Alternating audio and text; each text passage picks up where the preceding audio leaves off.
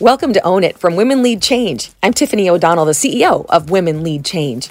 On today's episode, we talk with Kindra Hall, a professional storyteller who teaches leaders, executives, and entrepreneurs across countless industries to harness and leverage the power of their stories. Her book, Stories That Stick, debuted at number two on the Wall Street Journal bestseller list, and Forbes said it, quote, may be the best, most valuable business book you read. In 2020, she became the chief storytelling officer of Success Magazine, where she interviews icons like Deepak Chopra and Misty Copeland in an effort to hear and share their stories of success. Hey, Tiffany. So good to see you. It feels like so long. Like I just want to hug you. It's too long. I know. Too long. I know. Are you out and about? Are you are you traveling again? Yeah, I mean, honestly, I was thinking about it this morning. My first you know, post pandemic flight was last July. Like I've been, I was one of the early adopters to travel. Um, I had a few stealth events that I did, but you know what? I I gotta say, like, there's I have a few live events in July, a couple in August, and then September. It's like nothing ever happened. I'm gonna be all zigzagging all over the country again. I can't wait. And I'm a little like I'm kind of out of shape. Like the time zone thing messes with me. The high heels are a little bit awkward. So, but I'm excited. I'm excited. You know, I feel like we're all that way. It's a little bit like I'm glad you sort of made that exercise analogy because I even feel like going back into the into the office for a lot of us, we have to sort of work up to that, getting getting ready, you know, getting up 30 minutes earlier to make yeah. sure we can put something on other than our leggings. You know, I mean, they're getting conditioned to drive in the car and getting conditioned to be away from home all day. I think we do mm-hmm. have to sort of up to it yeah and i think too so so i had just a heck of a day yesterday. It was one of those it was like a 2019 day. And and then at the end of it i had to go volunteer at my kids school because my son's a fourth grader and the fourth grade parents do the graduation party for the fifth graders. So because that'll be my son next year. And i was walking over to the school and it's like two blocks so it's not even a big deal. I was thinking why am I so tired? Like, why do I just want to go to bed? How is it that I'm going out right now? And and that was when I I actually had the thought as I was walking in, and I think it's important that we should all give ourselves grace because there is like these like weird emotions and and weird like soreness, you know, when you work out a different muscle and you're like, oh, ow they're going to pop up. And and i kind of feel like in some ways subconsciously we're expected or expecting ourselves to just go right back into it.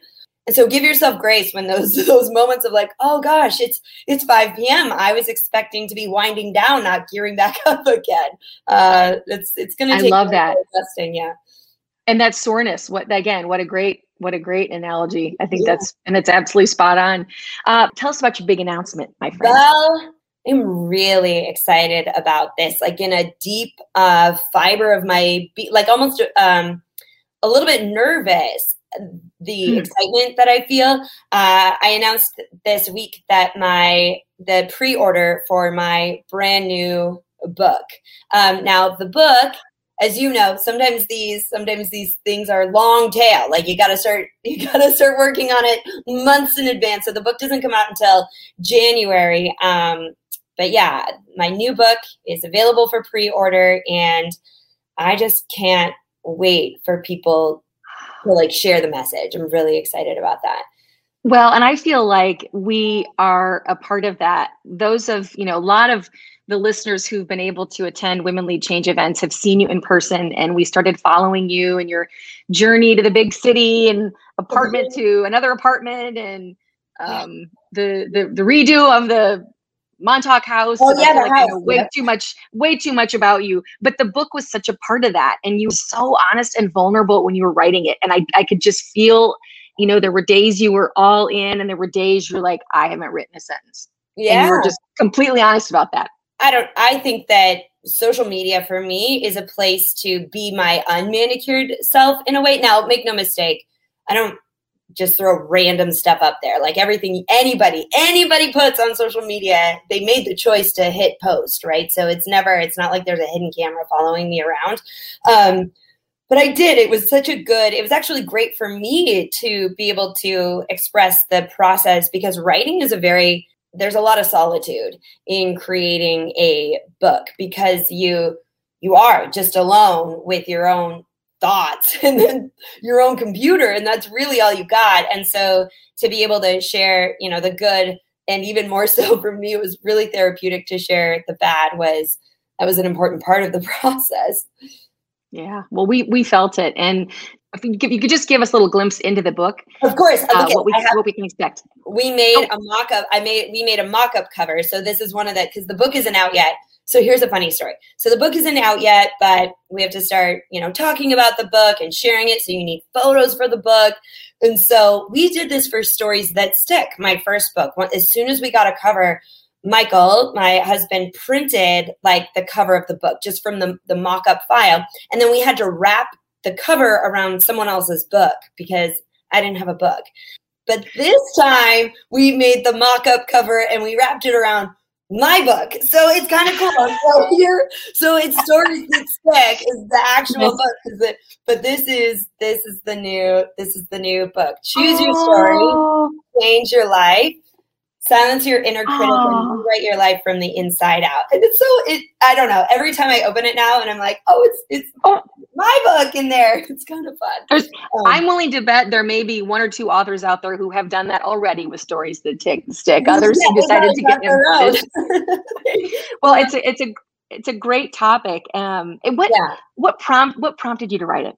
So interesting. I i wrote stories that stick and then i was so i was so grateful and it was it was it was a really cool thing to have the publisher be interested in like start talking about the next book. And so we started thinking about the next book. I started thinking about it and initially tiffany i thought it was going to be about stories in leadership like like stories that stick like the leadership version like going deeper in purpose stories um which at some point I will write that book. But as I was listening to the feedback from audiences, whether it was live and in person audiences or audiences, the people who read stories that stick, I was getting this sense that not only were they interested in the like actionable takeaways of how to use stories in business, but there was almost like this pull to a higher level, like how do stories work in my life? And I myself have always seen my life as a story. And so, um, and I think it's just because I grew up in storytelling. It was obviously like a very big part of my life. So whenever something bad would happen or challenging would happen, I'm not saying that I wasn't bummed or mad or, you know, stomping my feet, but I did always have this sense of, well, this will be an interesting story. Like, I know I'm in the middle of this story. So, what will happen? I can't wait to see what the end of this story will be. And and really paying attention to the stories I told myself. And I think that is such an important. I mean, we can tell all the stories outwardly we want to about for to, for our business or for any messaging or influencing or anything we want to do.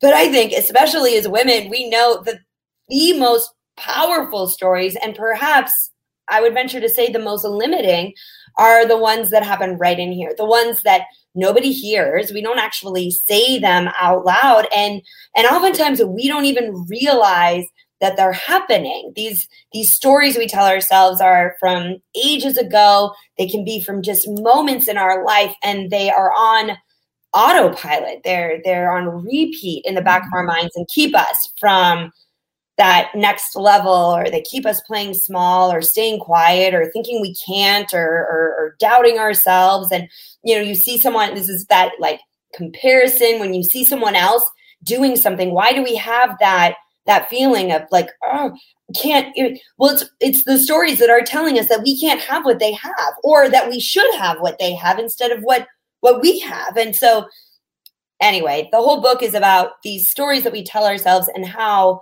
when you choose those stories when you take control of what stories you have on repeat everything can change and so in the book, Tiffany, I go, it, it's broken down into three parts, much like stories that stick was. The first part is talking about these internal stories, why they're there, why they why they weren't bad at first, right? They were how we kept ourselves safe from being eaten by lions and, and, and berries. But now in modern times, it's it's the biology has shifted. So the first part is more about the science of self storytelling.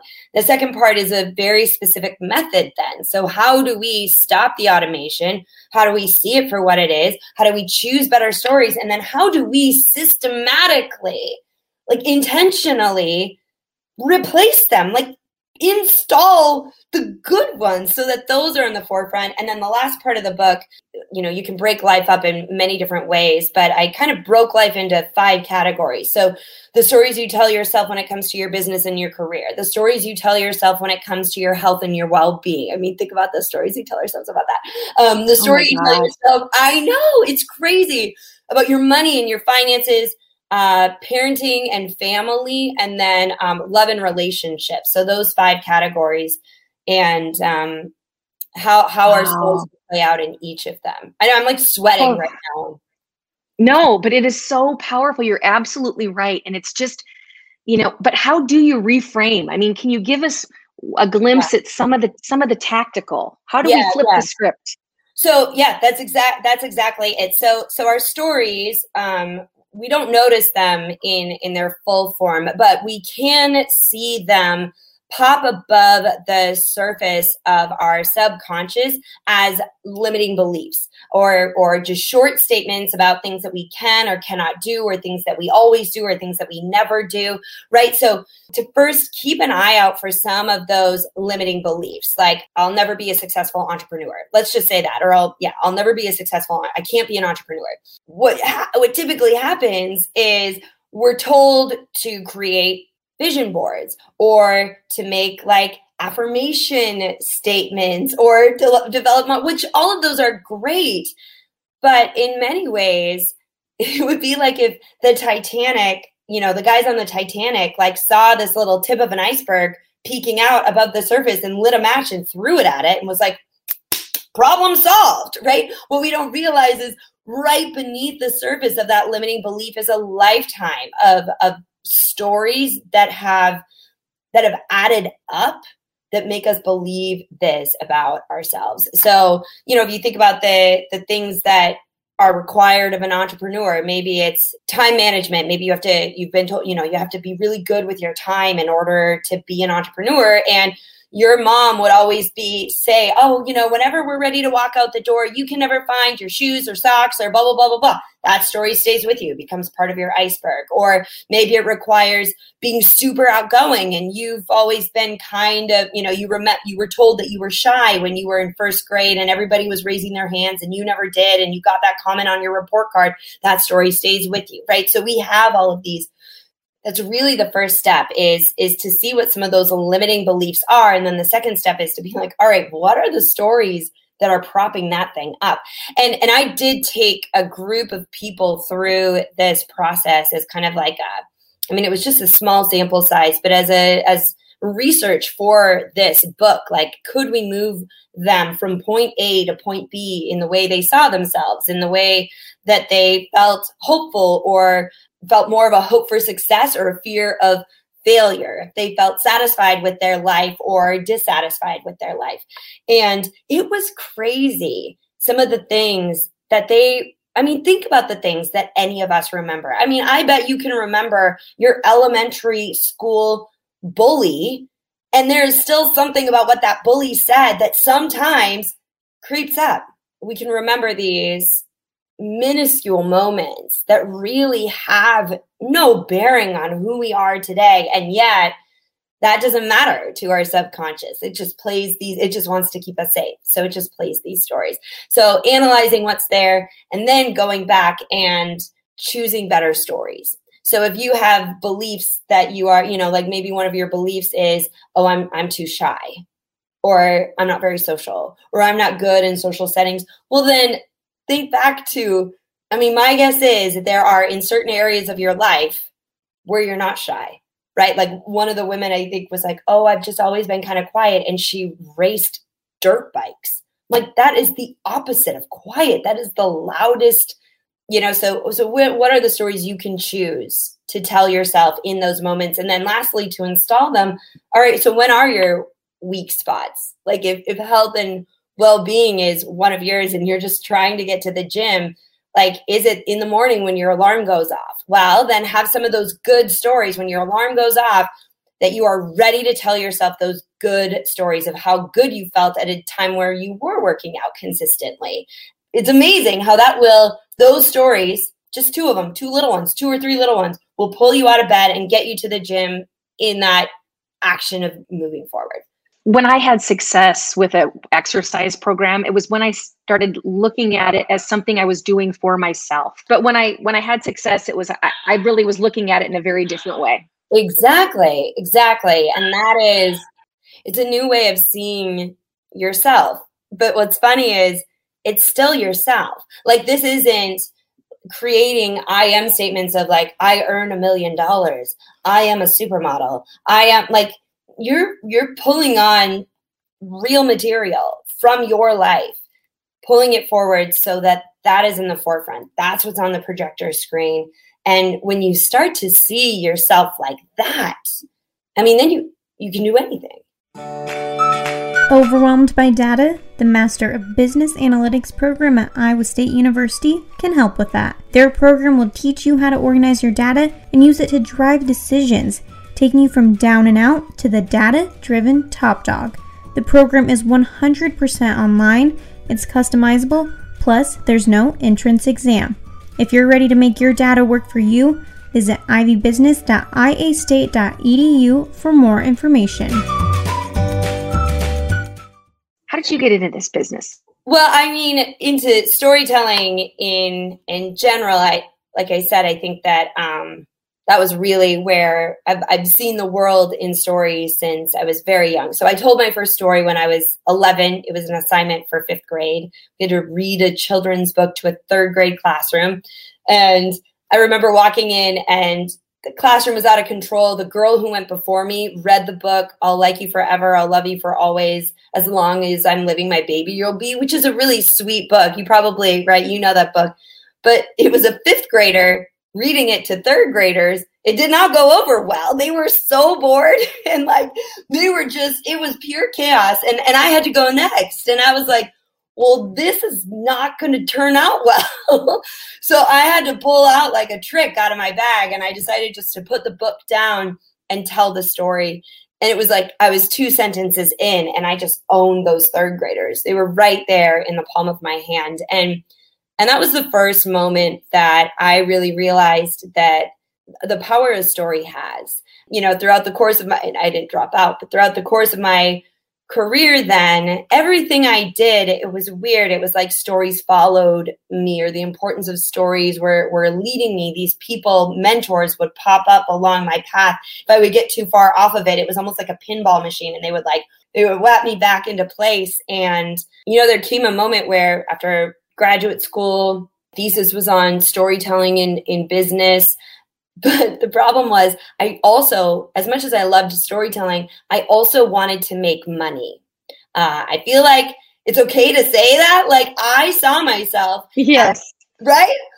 Like mm-hmm. I wanted to make money. I wanted to be a success. I wanted to wear pencil skirts. I wanted to wear high heels. I wanted to I wanted to drive a sports car. Like I And you look great in a pencil I can tell you you look great. I've seen it. You look great in a pencil skirt and heels. Yeah. Right now. At the time, storytelling and pencil skirts, like the only way the only place that I saw storytelling as a profession was reading doing story time at the library or doing in services at elementary schools, which is fine, but you can't wear a pencil skirt to an elementary school. Like it just was, well, I mean, you could, right? That's the story I tell my, but you know, you think about sitting in the chair and how you cross your legs. And I just, the high heels would be too much. I wouldn't want to puncture someone's little grubby hand on the floor.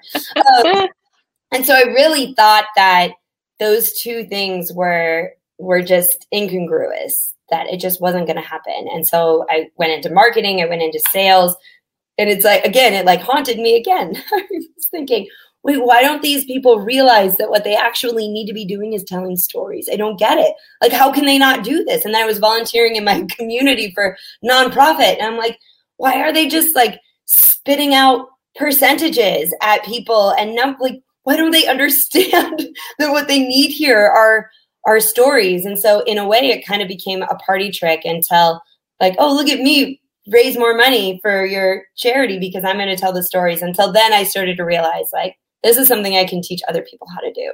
For sure. And I think I think for our listeners too, if you think about the CEOs and the leaders that you admire and that stand out to you, they're good storytellers. Yes. They just are. I mean, it's a component of that for sure. I mean, think about that. The people you follow on Instagram, the you know, the the athletes you care about, they're the ones who have shared even, you know, the musicians. They're the ones who have shared their stories. And Tiffany, you said like early on, you're like, "Oh, I just know so much about your life." and again, everybody gets to choose their own lines of how much people know about their life. But stories are such an incredible opportunity for leaders to invite people in to who they are as a person instead instead of trying to tell people who you are as a person tell your stories and in that way they will see who you are as a person the greatest leaders you follow are the ones who generously, humbly share their stories. And I think those are keywords generously and humbly, because we all know people who just talk about themselves all day. it's a very different. Uh, yeah, it's very different. Yes, it's very different. Yes. Okay, so I want to talk about 2020 and what's what's the story you're telling yourself post 2020? Oh, you know, I don't even think I am all the way. I feel like I'm kind of at the beginning of the the middle. I'm or I'm like at the end of the middle of 2020 where I'm still and again this is that space for for grace because I think there is this uh we we have this urgency to be able to tell the story. I want to be able to tell the story. We we see this in the news cycle where it's like just tell the story and then later we'll figure out whether it's right. We will we'll, we'll figure out what to do with the story after we tell it. And so I'm very much right now on a personal level just allowing myself to still be living the story to see what happens next. But a few of the things, the pieces that I've gathered is that, you know, I personally, and I would imagine many of us, I needed a recalibration. And I'd been talking about a recalibration for a long time. And of course, this is the, there, there was, of course, so much sadness and devastation. And, you know, I would never wish a pandemic on any future generations, of course. Um, I do think, though, that I needed the lessons that I learned through it. Like I'm sure you can, Tiffany, we've had conversations to be a keynote speaker as your primary source of income in March 2020 when all keynote speeches were being canceled. It was a very like bring you to your knees moment. We had uh we went straight into the bank account uh, how much money do we have? How much money do we? We had post-its on the door, and if you went to the Michael was the one that went to that. we had he was our grocery store goer.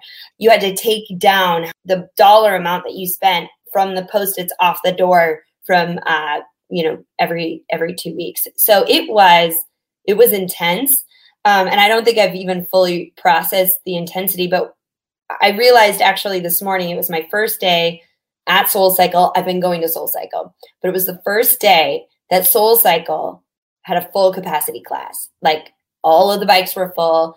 It was back to normal. And I can say that like we didn't have to wear masks in the lobby. We didn't have to wear masks on our bike. We didn't have to like it was normal. And I was riding on my bike and looking at myself in the mirror, something I've done hundreds of times before. And I realized that I am a different person riding today than I was back in 2019. And I think I've learned some really important things about myself. I think like I've what? Learned, like what? Like what have you learned? What's different? Like um what matters. Like I'm more I've learned how to I don't want to use the word mitigate, but it feels like the right one. Mitigate my ambition or manage my ambition. I used to, and I, I have a, I love my ambition and I always have. And I think women should embrace their ambition because often the messaging is actually encouraging us to tamper it in, in many ways. Um, but I think I also then felt like I was waving some ambition flag and and like never let myself rest and and never took it easy and sacrificed friendships. I sacrificed family. I sacrificed my health all under all while waving this flag of ambition. Now it's not a it's not a pretty process to renegotiate that relationship. and I don't have it all figured out yet. And there's a lot of like deep work, I think that ha- that's what I'm saying. Like it's only been, if you think about it, it's been, we talk about how it's been like 18 months, but at the same time, it's only been 18 months. Like how do you rewire an entire human in just 18 months, right? And I, and I don't, like you said, it seems like it's going to be way easier to get used to things being back to normal than it was getting used to the crazy when it wasn't normal. Exactly. So you're you're to your point, um, the grace is going to be critical because we are Mhm. just like snapping back, like, oh, we're back at normal. Well, actually, not really. A because lot we're is different. We're different. We as people are different. And Mhm. and also I I have this like underlying fear of like I don't want to go back to that girl. Like she was nuts in a good Right. way. Like there's a lot of beauty there, but I've learned so much. It would be like it would be like being, you know, a 40 year old mother of two and suddenly being back in high school and be like, whoa, whoa, whoa, whoa, whoa. You know? Right. No, you've grown. So- I think we I think we all have. It'll be really interesting to see culturally, like even in our kids. Um, you know, and I even noticed, and hopefully this will go away, but I have a high school, my daughter graduated from high school this year, and I noticed in her she would not get as excited about things. Hmm. And I think it was almost a protection mechanism. Like she didn't want to be disappointed. And I thought, gosh, this isn't how she is normally. So I hope that goes away. I hope that's one of those things that, you know, they just got so used to managing their expectations, knowing that at the drop of a hat, something could change radically. And by the same token, they got used to being nimble and Exactly. rolling with things being different, which is also a tremendous gift, um, you know, long term. But just culturally, I think I hear a lot of people who are like you and just, you know, please don't let me go back there. Yeah. You know, we've learned so much. And I think that this is where, like, as you might guess, the strategy that I'm adopting is my own strategy. Speaking of people who talk to themselves or talk about themselves. But I do think that now I know what I'm missing. Like, I know what life looks like when it is completely stopped, when there aren't a million conference calls. And even though there was a, a whole different kind of, of stress with that, that again, I wouldn't wish on anyone, um, future generations.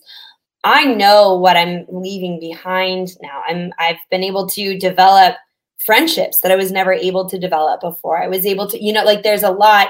And so when I do feel myself trending towards the way things used to be, like the franticness of 2019, I tell myself my favorite stories of 2020, the moments that would not have happened had the pandemic not happened. So so I have this set of stories of these cherished moments and and back when they were actually happening happening they were marred with ire because you were like oh gosh i can't believe this is my life right now. But now even even a couple like even a year later i'm like oh but that was so sweet that we used to go to the park and lay out a blanket and that was the best thing we had. We would have date night on a blanket.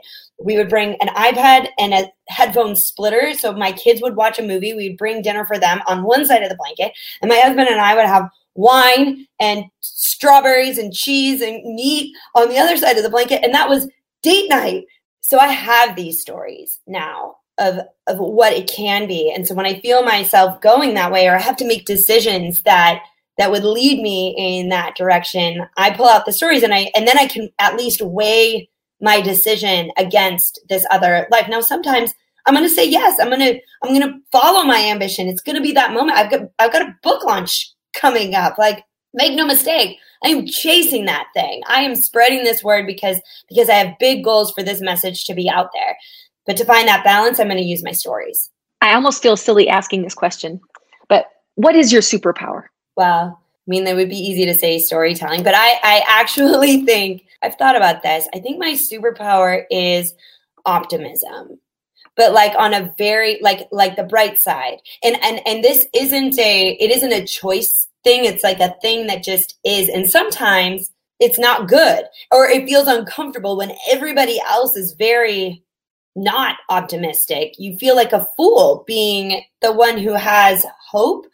And, and that was another thing that i thought about a lot during 2020 and i just realized that's who i am. Like i think this is my soul's first time here you know? Like i'm a brand new one. I'm a brand new soul. And so it's all bright and exciting and and I'm going to let that be okay. So I think that's my I think that's my superpower is, is optimism. I think you're either a brand new soul or you're one who's wiser than most and you, you know, realize that you only control so much. And optimism, I think, is the fountain of youth. Mm, I would agree, actually. Mm-hmm. Never thought of it that way, but I think you're right. Mm-hmm. Life made. Kindra Hall, thank you so much, as always, for your honesty, authenticity, your brilliance in taking a concept like storytelling and showing us why it matters, mm. as well as showing us how to be better at it. Uh, well, I, since the moment we met, you know, we just, yeah, I have deep respect, deep and profound respect for you. And the women you lead are so fortunate to have you, as am I. Thank you. Kindra, thank you so much. Thanks so much for your time. We can't wait to get you back in Iowa. Yeah, we'll see you soon. We'll see you later. Be Bye. well, my friend.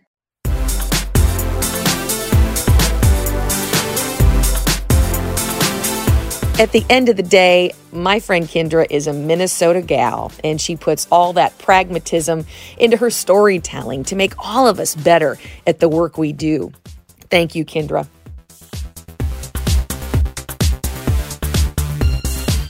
Your final chance to nominate a woman in the Quad Cities for the Athena, Women of Influence, or Emerging Leader Award is coming up. Nominations are due August 1st. Go to WLCglobal.org. Are you ready to get back in person? We have five opportunities for you to experience our workshops this September in person. See Katie Goodman in Cedar Rapids, Des Moines, or Sioux Falls, and Kristen Brown in Cedar Falls or the Quad Cities. Tickets are now available at WLCglobal.org. Hybrid options are available for our fall conferences in the Quad Cities on October 13th and Central Iowa on October 27th and 28th. You can register today at WLCglobal.org. Nominations for the Women of Achievement Award are now open. The Women of Achievement Award recognizes the contributions of historical Iowa women who made outstanding and lasting contributions to the world. Honorees are commemorated with a plaque on the Iowa Women of Achievement Bridge in downtown Des Moines. Details at WLCglobal.org. Follow Women Lead Change on Facebook, Instagram, Twitter, and LinkedIn. Please give us a rating and review on Apple Podcasts. We appreciate it so much. More information and tickets can be found at WLCglobal.org.